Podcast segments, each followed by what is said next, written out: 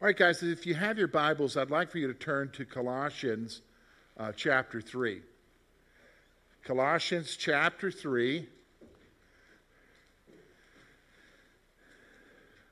We're going to continue on in our study of our life in Christ. And, you know, as we're getting into chapter 3, Paul is focusing a lot more on helping you to understand what your life is in Jesus. And I want you to grasp the reality of what we're going to be talking about. And as I've been going through this, I think it's very, very interesting. Paul wants you to understand that the Christian life is not a set of rules to live by, but rather it is a life to be lived based upon who you now are in Jesus. A life to be lived now based upon who you are in Jesus. Now, the problem is, for a lot of us, we don't understand who we are. We know about coming to Christ, and we know about coming to him by faith, and we've accepted Christ. Some of us, when we were small as children, some like myself, when I was a freshman engineering student, I was 19 years old. Some, it was later in life, but you come to a place where you realize who Jesus is and the relationship that you have with him, but then you don't understand what that means completely. Now you understand, you go to church, and you get kind of adjusted to Christianity based upon what the church culture is and what they're telling you to do. And a lot of times, they have a lot to tell you to do, right? Don't dress this way, wear your haircut this way, carry this kind of Bible, don't go here, don't go there, show up here, show up there, give. And so you begin to think in terms of Christianity as being that. Well, I'm going to be honest with you, that's pretty boring. Oh, well, you know, George, I've had some exciting times in church. I understand that, but for the most part, for a lot of people, that's boring. Why do you say that it's boring, George? Look at how many people are leaving the churches these days. They're walking away from Christianity. I mean, the news is filled with it. I mean, in my Christian journals that I read, I'm always reading about some guy walking away from the faith, some prominent guy deciding that's it, he's hanging it up. Or hearing about young people deciding, that's it, I'm done. And part of it is, can I be honest with you, part of it is they got a false view of what Christianity is. They have a false understanding of the salvation that they have in Christ and what the Christian life is. To them, the Christian life is a service to attend. To them, the Christian life is a set of things you do and don't do and things you get involved in. And I hate to admit it, we've kind of conveyed that in church. But Christianity is so much more than that, folks. Christianity is a living relationship with God, whom you can talk to and bear your soul with and know that he loves you. In fact, you know, I was doing that last night as I was going to bed, this morning when I was waking up, and I was just talking to the Lord about a couple things that are on my heart, just wrestling with him about it. I've got friends. When I get together with them, I chew the fat with them, and when Lori and I talk, we talk about stuff, and I talk that way with God because I know that he hears me. And we're going to talk about him hearing you today in our message, because what we're going to look at today is the new life, your new life in Jesus. Paul wants you to understand you have a new life. And you need to understand completely what that is. And so we're going to look at verses 12 through 17 today, okay? 12 through 17, and we're going to see what it is about the new life, who we are, how Jesus sees us, the things that he calls us to do, and then he's talking about sustaining the new life. You might be shocked by how you sustain the new life. Okay, so let's look at it together. Look with me. It's going to be up on the screen for you. Verse 12. Therefore, as the elect of God, holy and beloved, put on tender mercies, kindness, humility, meekness, long-suffering, bearing with one another and forgiving one another. If anyone has a complaint against another, even as Christ forgave you, so you must do. You also must do. But above all these things, put on love, which is the bond of perfection.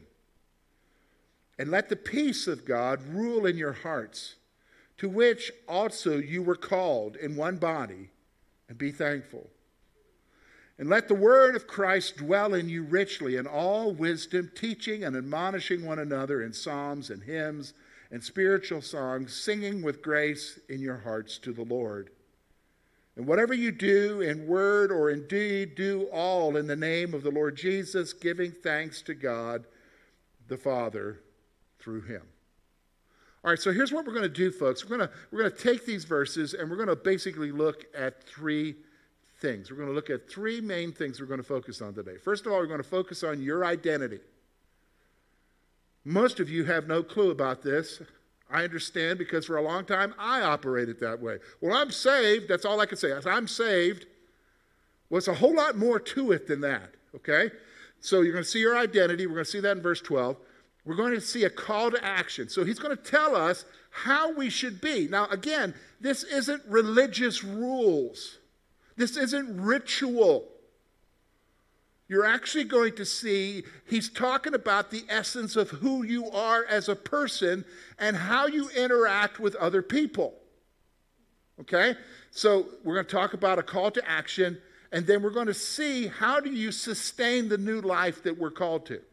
How is it that you can keep going on, understanding who you are in Jesus and being the kind of person that he wants you to be? We're going to look at that as well. So let's talk, first of all, about your identity. He tells us three things in verse 12. Verse 12, let me read those to you again. Therefore, here's what he says. He's describing you now as the elect of God, holy and beloved. He's saying three things about you and I, okay? You are the elect of God. Now, I'm going to explain what that is in a minute. You are holy. Whoa, wait a minute, George, hold on. Now, that one, you don't know what I've been doing. You don't know what I'm struggling with. How can you say that? Well, just hold on. You're holy. And then finally, you're beloved. Beloved by who? God. We're going to talk about those three things. So let's look at them. First of all, here's the first one. I know that when we say this, he says you are the elect of God. Let me just say this. Right off the bat, somebody's going to say, well, what does that mean? You're going to get into a big theological discussion here. Is that talking about how God chooses some people for heaven and some people for hell? First of all, God doesn't choose anybody to go to hell. People are going to hell because of themselves. Do you understand? When the books are open, Revelation chapter 20, and all of humanity stands before the great white throne and the awesome judge who is on it, from whom the world wants to flee. That's King Jesus. The books are open. The people who are cast into the lake of fire are those whose names are not written in the book of life. How do you get written in the book of life? Faith and trust in Jesus. People are condemned in themselves. Nobody is chosen to go to hell, folks. Why else would they even have to open the books? So this isn't an issue of whether or not you were chosen and these are not. Forget that. That's a theological issue that is just going to cloud your mind from the central truth. Here is the central truth you need to understand when he calls you the elect of God. Here's what he says. God chose you for a renewed relationship with him. That's the point here. God chose you. God chose me. Out of a world that is totally in rebellion against them in their heart. Now, when I'm talking about rebellion against them in their heart, listen to me. I'm not talking about that they're just outright thumbing their nose at God. Although some are. It's talking about people who have no room for God and they just do their own thing. They just do their own thing. But out of that, God reached out to you. And didn't he reach out to you? Somebody came to you with what? The gospel. Maybe it was a grandparent. Maybe it was a parent. Somebody came to you and shared with you. Maybe it was a friend at work. Maybe it was a pastor. Maybe it was somebody you listened to on the radio. But somewhere your mind opened up because the Spirit of God opened your mind and you understood the gospel and you responded because he wanted to have a relationship with you. Is that not an awesome thought? Listen, sometimes we struggle. I know how it is, especially when things are pouring in on our lives. When we're going through hardship and we're going through difficulties and we're like, oh my goodness, it can't get any worse than this. And then all of a sudden we start thinking, God, you must not love me anymore. We think that way, don't we? We've been there. It's okay to admit that to yourself. Here's what you have to remind yourself of. The reality is that he is the one who chose you to have a relationship. He reached out to you. His Spirit gave you understanding. God is the one who's reaching out to you. So that's the first thing, that you are elect. You are chosen. Here's the second thing. He calls you holy. Well, that's not true, George, you know, because I'm a sinner. I've done wrong. Man, my thoughts are wrong. My actions are wrong. My attitudes are wrong. What in the world is he saying that I'm holy? Is that just kind of a positional thing? No. Let me give you a proper understanding of the word holy here. It doesn't, you know, we like to say it means that you're separated unto. That's really not what it's conveying here. You want to know what it means? It means you're dedicated to him. You're consecrated. God has dedicated you to him. So here's the point I want you to see. Your life is now devoted and dedicated to God. As a believer, your life is now devoted and dedicated to God. Your life is for him. How do you know that? Go back to Psalm 37. You know, I tell you this psalm all the time. The steps of a good man are ordered by the Lord, and he delights in them. So God is the one who orders your life. He delights in your life. Because your life now, as a believer, is devoted to him. You are living your life. But you know, I'm not a missionary, George. I'm not even a Sunday school teacher. I don't have any kind of position. I just work. Yeah. But you're living your life for God there. Your life, wherever you are, in the neighborhood you live in, the house or the part of town or the part of the township you live in, your life, where you work, where you go and shop, whatever it is, the restaurant you like to hang out in, your life is devoted and dedicated to him. You're God's. That's what he's saying. You belong to God. That's the point he wants you to see. And then finally here is, this is the one that we have a hard time grasping. He calls you beloved. What does it mean? You're loved by God. You are loved by God. You know, I just recently did a study through Daniel. Hopefully if you caught that, it's on the app. You can watch the videos there. But listen, one of the things I've noticed when I was going through that study is whenever Daniel was seeking something from God and God sent an angel to answer his prayer, the angel always started out, when he talked to Daniel, he says, Daniel, greatly beloved by God. Whoa. The angel had to make the point to tell Daniel, God loves you. Folks, so I don't know how your week has been. And I don't know what's coming. I don't know if you screwed up royally this week or if you're planning on doing that this week. Nobody plans on doing that. Hopefully not. But I'm going to tell you something. The reality is you are greatly loved. What does that mean? Listen. Think for a moment. Get down to earthly things for a moment and think how we act as human beings. I got 4 kids. Are they perfect? No. Yours aren't either, right? Does that change how much you love them? No. No, it doesn't change how much you love them at all, right? Even when they make you mad, you're mad, but you love them, right? Been there, done that. That'll happen again, right? Listen, God's the same way. Nothing's going to change how he sees you. You've got to grasp this. Isn't that amazing, though?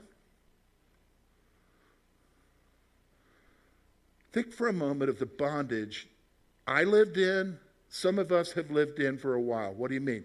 Church culture puts you in bondage. Why? Well, I haven't been attending like I should be, or haven't been giving like I should, or haven't been serving like I should. I remember as a young Christian, okay, and in the church I went to, we had Tuesday night visitation. Okay, visitation.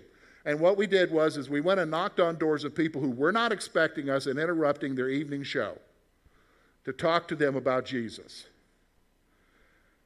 And I hated that. So I went a few times and I quit going. But then I was racked with guilt. Every Tuesday night would come along and every Sunday the preacher would say, all right, we need to see y'all out on Tuesday. And notice, what I realized real quick is that a lot of them weren't coming either. But the few that were, and I went for a couple times, but I lived with this, oh God, I'm sorry.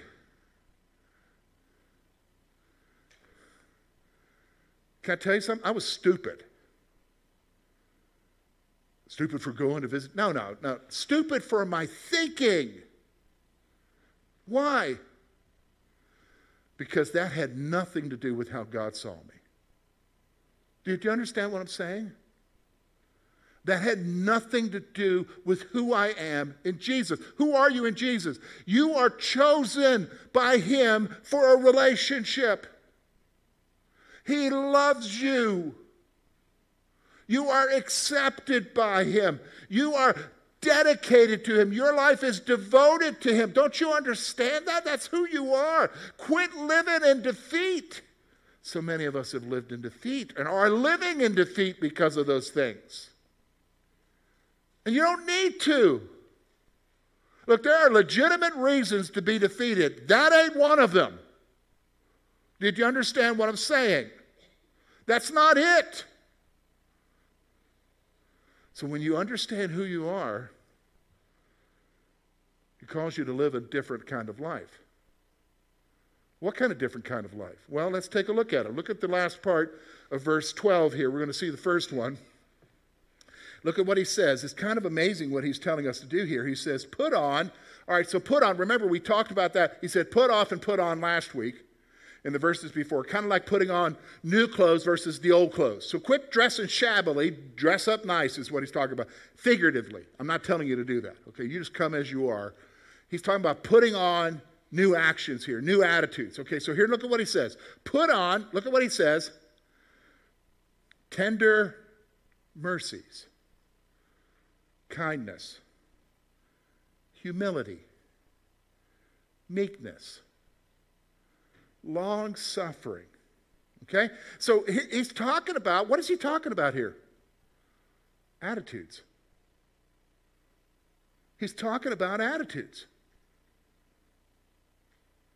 Listen, remember I told you that sometimes the rules in church that we've had, sometimes those are a whole lot easier than changing who you are as a person. Do you understand what I'm saying? Sometimes the rules, showing up dressed this way, showing up all the time, every time the doors open up, showing up doing this, giving, blah, blah, blah, and all this stuff you're supposed to do. Don't do this, don't do that, do this. Here's the thing, that's easy. Changing your attitude isn't. Right? You ever been told that? Change your attitude. Had a parent tell you that? I've been told that many times as a young man. Change your attitude. It's a whole lot easier to say that than do it, right? But that's what he's calling us to. How can you do it? Because you are somebody new in Jesus.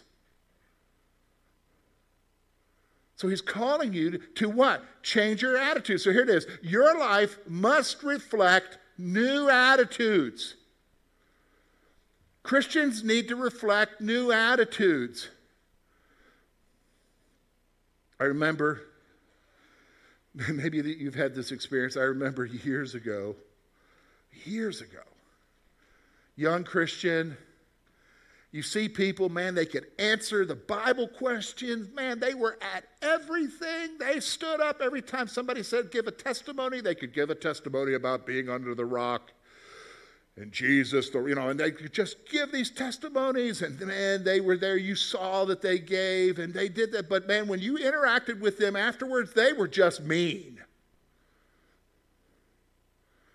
They just were cutting in their speech towards you.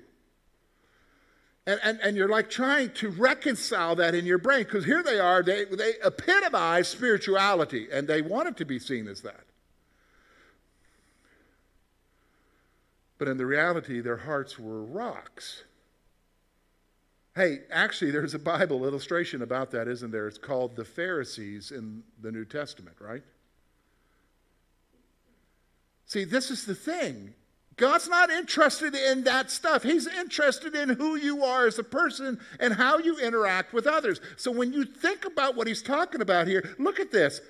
Tender mercies, kindness, humility, meekness, and long-suffering, that all has to do with you and your attitudes and how you interact with other people. Do you understand? That's what the new life is calling us to. Here's the second thing the new life is calling us to. Look with me at verse 13. Bearing with one another. Uh-oh. What does that mean? Well, here's a simple, putting up with people. Okay, bearing with one another and forgiving one another. If anyone has a complaint against another, even as Christ forgave you, so also you must do. We don't like that last part, do we? We like holding grudges. But here's what he's saying here. Here it is. Your new life must respond with patience and forgiveness towards others. Your new life must respond with patience and forgiveness towards others. We're called to that. Why? Because you and I have been forgiven in spite of us, right? So we need to bear with one another. What does that mean? Be patient with one another. What does that mean? Hang around a while. Interact with people for a long time. They will pluck your nerves. They will do things that bother you, right? Or do you all come from perfect families where we do not offend each other? You could just wake up on the wrong side of the bed and offend people, right? Just in your own homes.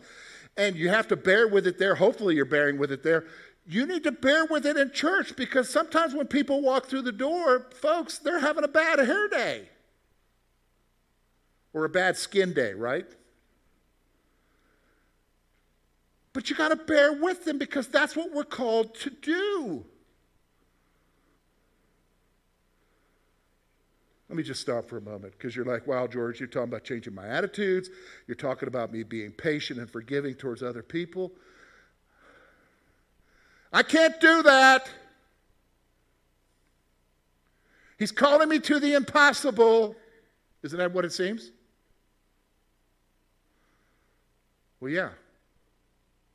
But isn't that the point that he made in the gospel in John chapter 15? About abiding in him? And then he said in verse 5, for without me you can do nothing. See, the only way that I can do these things that he's telling me to do, the things that he's calling me to action, is that I can only do it through who? Jesus. Jesus, help me to love them. Jesus, help me to forgive them. Jesus, help me to be patient with them. Here's the third thing he tells us to do. It's very obvious. Just as you are loved by God, here it is. Your life must reflect love. Your life must reflect love. Look with me at verse 14. But above all these things, put on love, which is the bond of perfection. You know what? In fact, over in 1 Corinthians chapter 13, we like to quote that at weddings and so forth. This is the love chapter. It basically is saying that the most important thing, more important than any of the other thing that needs to happen in your life, is you got to love. You need to express love. It's the bond that holds us together. Holds us together. Is love. Loving each other, accepting each other, being there for each other. You know what? I hear that oftentimes people talking about our church. They'll talk about the love that people have, the acceptance that people have for them here. And I'm thinking, yes, Lord, thank you. But you know what? I immediately follow it up with, Lord, help us to stay that way. Help us to stay that way. Because I'll be honest with you, listen to me, it will disappear like that. All it takes is one issue. All it takes is one thing to happen, and it'll disappear. We've got to actively strive to what? Love each other. Show love. And notice what he says here. This is interesting. Which is the bond of perfection? What bonds us together here as a church is love. Love for Christ, love for each other. Now you're saying, okay, George, that's great. Okay, so I understand who I am. I'm elect, I'm holy, I'm beloved, and here I'm supposed to change my attitudes, and I'm supposed to act with patience and forgiveness towards others, and I need to strive for love. All right. That's a lot. How do I sustain that? Do you know what I mean? You're like, okay, sometimes, you know, it's you got a work project that you're working on, or you're working out in the yard, and you start out and you're energetic and you're going at it. And so after a while, maybe it's 15 minutes. For some of you, it might be a couple of hours. All of a sudden, the energy just starts depleting, but yet you know you got to finish the job. How do you sustain yourself to get the job done? Do you understand what I'm talking about? It's the same thing with how do you sustain doing the things that God tells us to do? Well, he's going to tell us three things now. Three powerful things that I think you need to grasp. Look with me at the first one, verse 15. Look at what he says. Let the peace of God rule in your hearts, to which also you were called in one body, and be thankful. Okay, wait a minute, George. You know, that's great. I'd like to have peace, because right now in my life, it's chaos. Right now, my life is marked by, are you ready for that? Worry, fear. I go to sleep with it. I wake up in the morning with it. I take a shower with it. I'm driving to work with it. And it's there. I don't have any peace. I just have chaos, chaos, chaos. And you're telling me that the way to sustain myself is I'm supposed to let the bond of peace happen in my life. How am I going to do it? I don't even know what peace is. But he's telling you, let the peace of God rule your life. How can I do that? Well, it's interesting. If you go over to one of his other letters, Philippians, he tells you how the peace of God enters into your life. Look with me. It'll be up on your screen. Philippians chapter 4, verse 6 and 7. Look at what he says here. He says this. Be anxious for nothing, but in everything, by prayer and supplication, with thanksgiving, let your requests be made known to God. And the peace of God, which surpasses all understanding, will guard your hearts and minds in Christ Jesus. Now, do you see how he's telling you how you can get the peace? Don't get anxious. Don't get worried. Why? What do you do when you're anxious and worried? What's the first thing you should do? Ah! No, besides the screaming. Pray.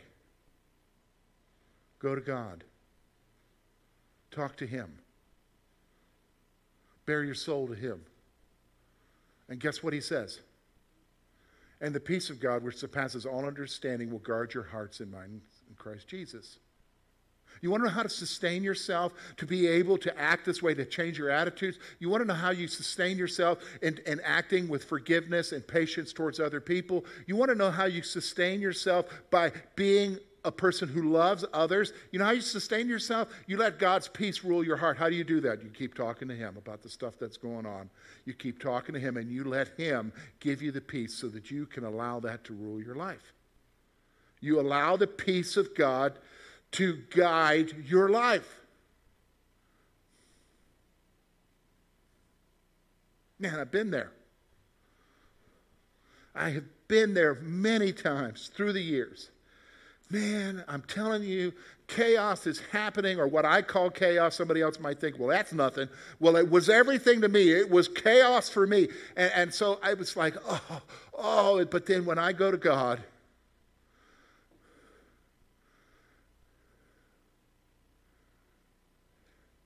I talk to him.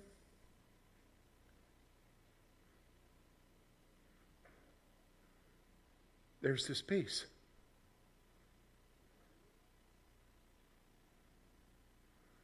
And it got me through the next day. Got me through the next day. Until I have to go back to him again because the chaos is still happening and stuff isn't going, and I go to him and I say, Lord, I need you. Can you help me? And the peace was there again. And it guides you. He doesn't promise to take away the problem. He says, I'll give you grace. And that's the peace. So the first thing is peace. Here's the second thing. Look with me at verse 16 now. Here's what he says.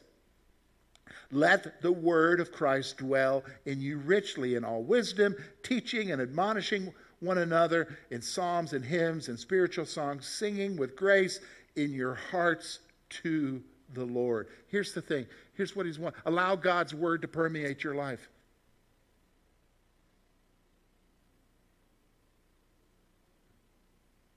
Allow his word to permeate your life. What does that mean? You need to read it. But here, you're not reading it for some religious exercise. You're not reading it because I'm supposed to have my daily time in God's word today, so let me read it, and then you forget what you read. That's not reading it. That's not going to sustain you. It's you're reading it because you're wanting him to speak to you. You're wanting him to encourage you. You're wanting him to show you something that you have to ponder.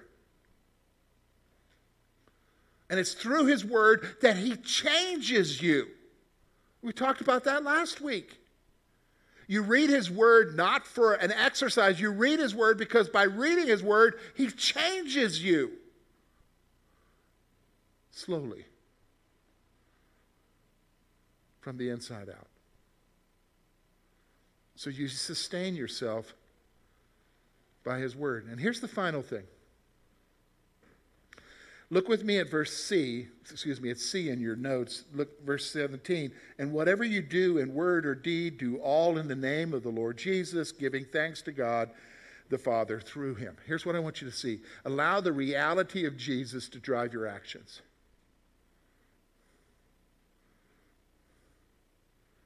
So now, when you live your life, you're living your life for God. You're doing what you're doing for God. Do you know what I'm talking about? Have you ever been there? You want to impress somebody? Trying to get somebody's attention, so you do things to get their attention, hoping that they'll see you. It's kind of like that. You live your life, you do what you do for the God who loves you. You do everything for him. That's what he's telling you here. That's what will sustain you. Because your life is no longer your own, it's His. Because you're devoted to Him, you're dedicated to Him. You already have that, had that happen when you became a Christian. You say, okay, George, what do we do with this? Well, let's get back to this one thing I've been hammering for the last, this is the 15th message, for the last 3 months now. Listen to me. You have to decide to get serious about your relationship with Jesus. You have to decide to get serious about your relationship with Jesus. I can't do it for you, folks. It's enough for me to do me. I can't do it for you. Nobody else can do it for you. You have to be the one to get serious about your relationship with Jesus. So listen to me. It's not a life of rules. It's not a worship service. It's a relationship with the living God who interacts with you. Man, the greatest phone calls I get during the week are when somebody calls me and says, hey, let me tell you, I was praying about this. I was worried about this, and I was frantic, and then I prayed. And the next day after I prayed, look what God did. I should have prayed sooner. Wow.